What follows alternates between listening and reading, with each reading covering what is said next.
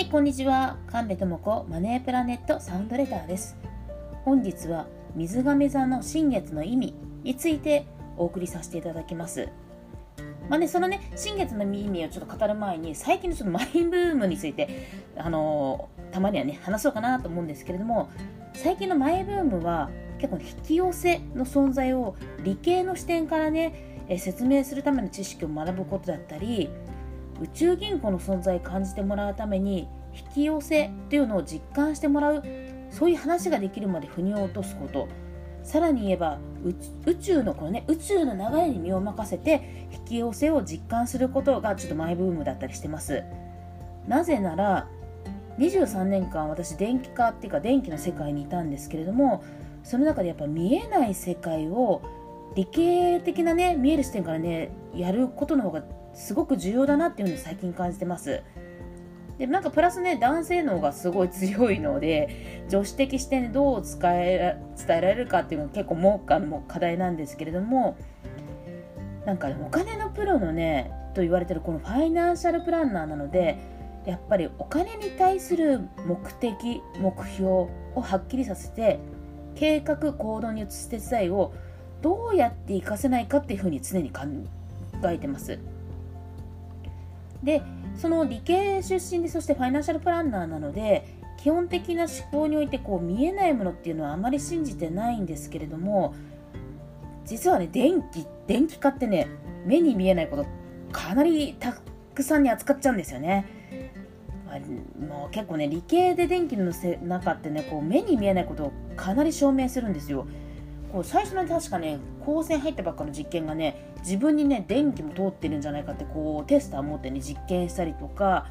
まああとねスマホだってね電磁波とかって見えない波が出てたりもしますよね。皆さん使ってますよねスマホってね。もう見えない波出てるんですよ。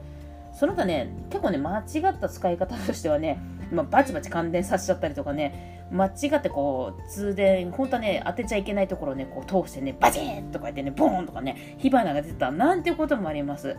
まあ、ちょっと、ね、同僚が亡くなったりとかいうこともあったんですけどもそういうね目に見えないことを結構無視できない中に育って育っててか学んでやっぱり3ヶ月だし物件ねこの物件欲しいと思ったら、絶対手にしてるんですね。3回買ってるんですけども3ヶ月以内に買ってます。でその時にやっぱり宇宙銀行の存在っていうのを無視できないなっていうふうにその感じるようになりました。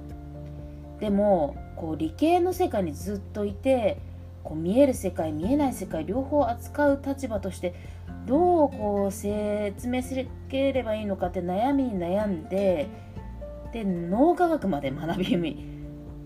で結果的に最近は見えない世界を味方につけて過ごしてそれをね理系的な視点視点からね語った方がね